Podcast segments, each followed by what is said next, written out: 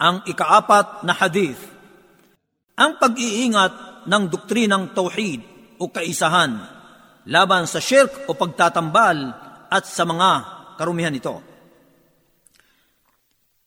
عن حذيفه رضي الله عنه عن النبي صلى الله عليه وسلم قال لا تقولوا ما شاء الله وشاء فلان ولكن قولوا ما شاء الله ثم شاء فلان Si Hudhaifa, sumakanyan nawa ang kaluguran ng Allah ay nagulat. Ang propeta sallallahu alaihi wasallam ay nagsabi, huwag kayong magsabi ng Masya Allah wa sha'a fulan. Nang ibig sabihin ito, sa pahintulot ng Allah at sa pahintulot ni Ginoo.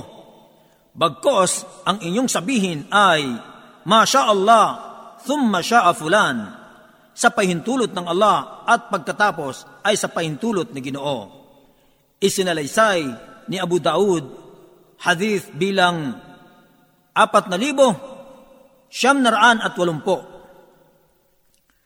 Ang tagaulat ng hadith na ito, siya si Hudhaifa ibn al-Yaman ibn Husayl al-Absi, isa sa mga maharlika at matapang na sahabi siya ay may malalaking naibahagi sa pagsakop ng mga bayan. Siya ang may hawak ng mga sikreto ng sugo ng Allah sallallahu alaihi wasallam at umabot ng dalawang daan at limamput lima na hadith ang kanyang naiulat.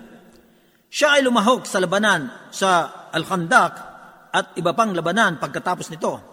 Si Hudhaifa ay may matayog na kalagayan at mataas na katayuan sa sugo ng Allah sallallahu alaihi wasallam at siya ay binawian ng buhay taong ikatatlumput-anim sa Hijri sa Iraq.